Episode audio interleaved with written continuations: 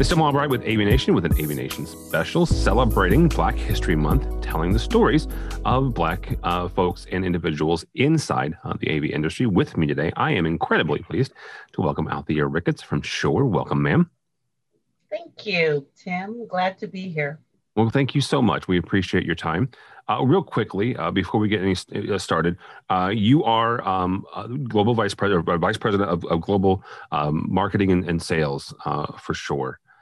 Tell folks a little bit, kind of like your story of how you got to where you are, how you got to either Shure or how you got involved in the A V industry.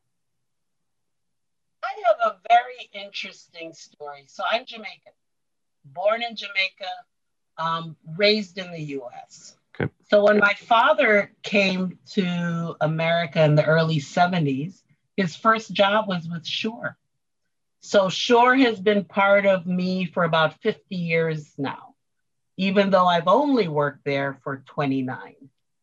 So my father worked at Shure for a while and I did my thing. I worked in the financial industry. Wasn't my cup of tea, and I decided to go back home in the late eighties, and um, spent a couple years in Jamaica, came back to help my mom with my grandmother and needed a job. You know, back then there was no internet. So in the paper, there was an ad for a marketing coordinator in our teleconferencing and, um, division at Shure. So I pinged my dad who worked here and said, "Hey Dad, can you hook me up?" He said, "I can tell you who the H R manager is." So I got a job and I thought it was just a job. I'd be here for a minute. Who wants to work where your dad works? twenty-nine years later, I'm still here. I've built a career, fabulous career. And I'm so grateful for that ad in the paper twenty-nine years ago. So that's how I entered kind of the industry. Prior to that, I was a music person. I was working in Jamaica at a place called Coney Park. It was an amusement park and entertainment complex. I had a business called Crescendo Entertainment Consultants. I was managing artists on the island. Um, so music was my entry into the, the A V industry. Um, when I got to Shure, um, landed in our teleconferencing division. We actually had dipped our toe in the video conferencing world and had a whole division dedicated to it. S T three thousand, it was like a little spaceship looking thing you had on the desk. We were competing with Polycom, yeah. Video conferencing. My job when I first got here was I would do demos for trade shows. I would sit in our conference room at corporate and they would video conference in and see how our technology worked. And that's how it started. That's how my dance started with Shure. Um, and over the twenty-nine years, um, I've been able to work my way through the org in different jobs. I worked a little bit in strategy, mostly in global marketing and sales.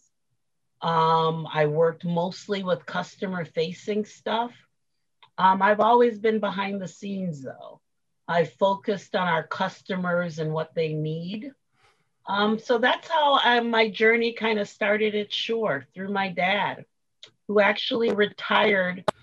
We forced him to retire because he probably would have worked here another twenty years if he could.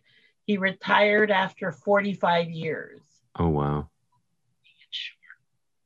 Good night.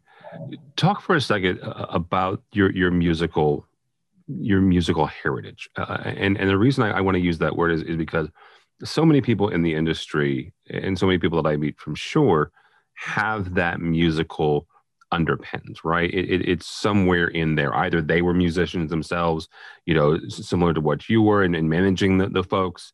Talk a bit about you know the importance of music in, in as a background or, or as kind of a, of a you know uh, you know in your blood uh, for this industry. As I said, I'm from Jamaica, the little island that could, where reggae was born, right? So grew up with that. Yeah. And my my my dance with music started in college. I was, I had a job working for our artist relations manager on campus.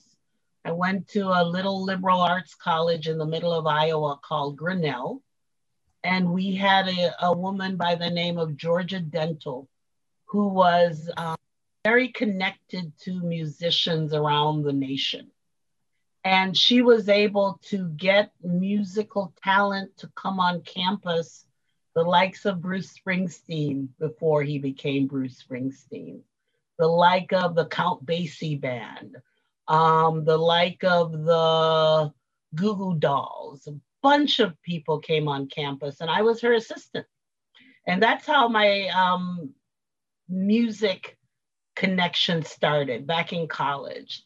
Always had a connection with music, whether it was managing artists or just loving diverse types of music. I was an A C D C fan in college.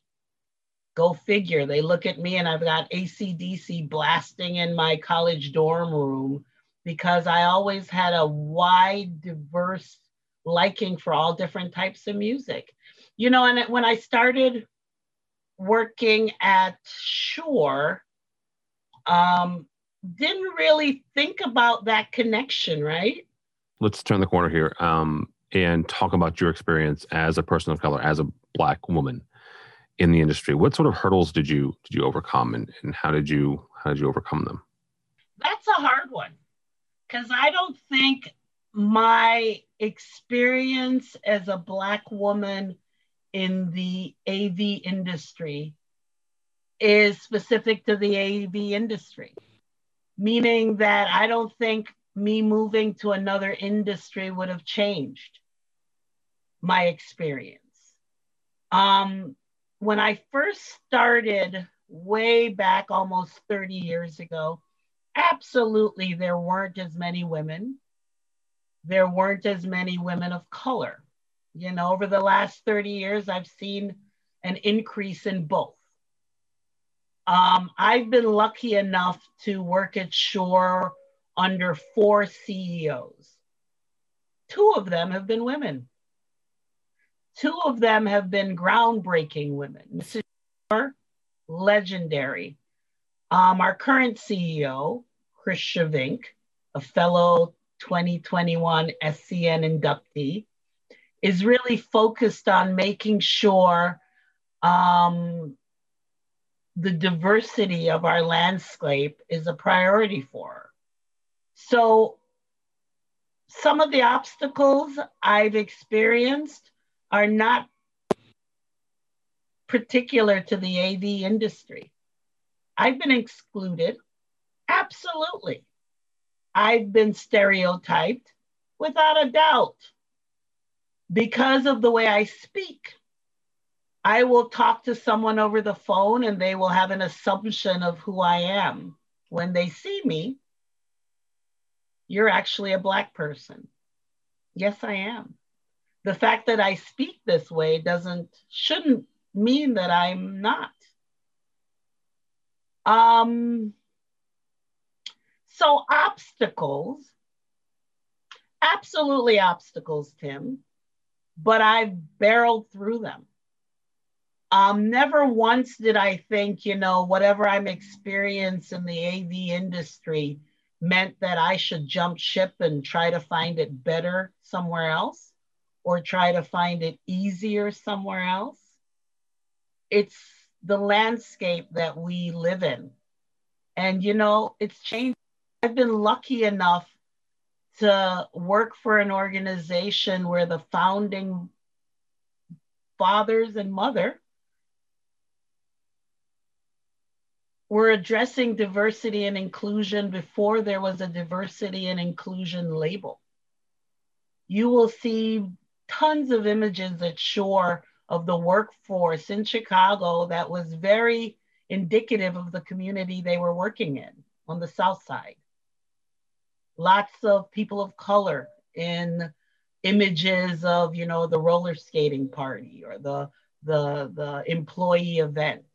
So I've been lucky enough to have founding fathers that made it um, a part of our D N A. It speaks to our core values. Um, don't know if that's the same for other people of color in this industry. You know, I'm excited. Another in, fellow inductee of yours, Charmaine Tarullo.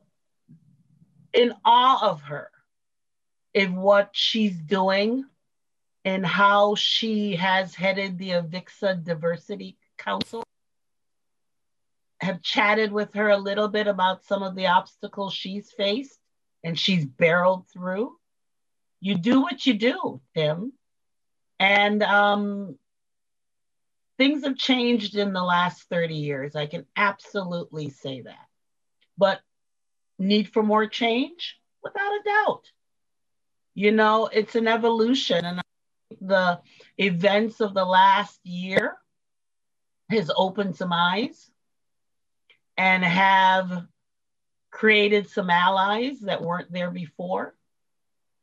You know, I was lucky enough to have several av- allies um, at Shure. Al Kushner, our V P of sales that's retired, he was a great ally. Mark Brunner, my good friend who left us recently, was a great ally. Chris Schavink, our C E O, is a great ally. And they're focused on, you know, addressing inclusion, because we can absolutely address diversity. You know, we can address numbers, but once you have that diversity, what happens? Are those folks included? So focus needs to be on inclusion as well. And I think, you know, founding fathers at Shure and mothers have built that foundation, and our current C E O is ramping it up. So yeah, obstacles, but nothing that has stopped me, obviously. You you mentioned the the D N A, the, the founders, uh, the mother and father of Shure, incorporating and making diversity and making inclusion an integral part of the company. How important do you think that is? Um, and, and what would you, what advice would you give to someone you're talking to that whose company doesn't have that, doesn't have that, and how do they include that? How do they include that inclusion moving forward? So, as I said, my relationship with Shure is about fifty years because my dad worked there, right? I remember when he came home, God, it must have been in the early eighties, and he said, "What's a C D?" And I was like, "Huh?" And he said, "Well, you know, we make stylized and cartridges for albums, but you know, what's a C D?" Because it had turned up the industry in what we were doing, right? We had to, to refocus. Mister and Missus Shure are very humble in what they did. You know, very few people are aware of how pervasive their, their focus on diversity and inclusion were, because they just didn't advertise it. Those of us that work at Shure, no. I know that our current C E O wants to be more um, visible in some of the things. So we've ramped up our, our efforts, you know. We um, have a diversity council that we kicked off at the end of last year. Um, I would say for folks that don't have that in their D N A, part of our core values, um, I would say it starts with leadership. Leadership needs to make it a priority. You know, we're a global community now. Can't, can't, can't deny it anymore. With the internet, with our customers, with our outreach, we're global. How can you not have a focus on making sure that you are listening to your global customers? Starts with leadership. And it's successful if manager level, they're executing what leadership has kind of supported. So I would say, I would hope others in the industry, others in companies, I would hope that their leaderships have looked on the horizon and is preparing for it. You know, we're no longer one flavor. We're no longer um, a homogeneous entity anymore. You have to, you have to. If you want to be successful, if you want to prepare for the future, make it a conversation. And guess what? It's going to be uncomfortable. It's going to be really uncomfortable, but it needs to happen. And I'm lucky enough to be part of an organization where it's happening. And I wish that for all of my brothers and sisters in the A V industry. And as I said, Charmaine Tarullo. I mean, when I go to a diver- Avixa diversity um, members meeting, and I hear about all the different things that are happening with different companies from the members, I'm hopeful. So I think it is happening. All right, Althea Ricketts, thank you so much. Someone wants to connect with you or Shure, how do they do that? You can, I'm sure my contact info is up on the website. I mean, I'm on LinkedIn. Um, my email address is ricketts underscore althea at shure dot com. Um, as I said, I've always been in the background, you know, because I'm focused on people, process, and technology. You know, I've done wonders with process optimization and including technology. I'm hoping for my last few years before I retire, you know, I can focus more on people and make sure that we are aligning with our global customers, because that's one of the things I'm very happy about what I've been able to do in the last thirty years is really listen to our global customers. I was global before global became sexy, right? So I'm, I'm, I'm, I'm, I pat myself on the back for that because, um, yeah, I do. All right. Thank you so much, Althea Ricketts from Shure. Uh, for us, for A V Nation, go by our website, A V nation dot T V. That's A V nation dot T V. You'll find this program and a host of others, uh, including our two weekly shows. One is called A V Week, looks at the commercial side of the industry, and Resi Week looks at the residential side. All that and more at A V nation dot T V. It's A V nation dot T V.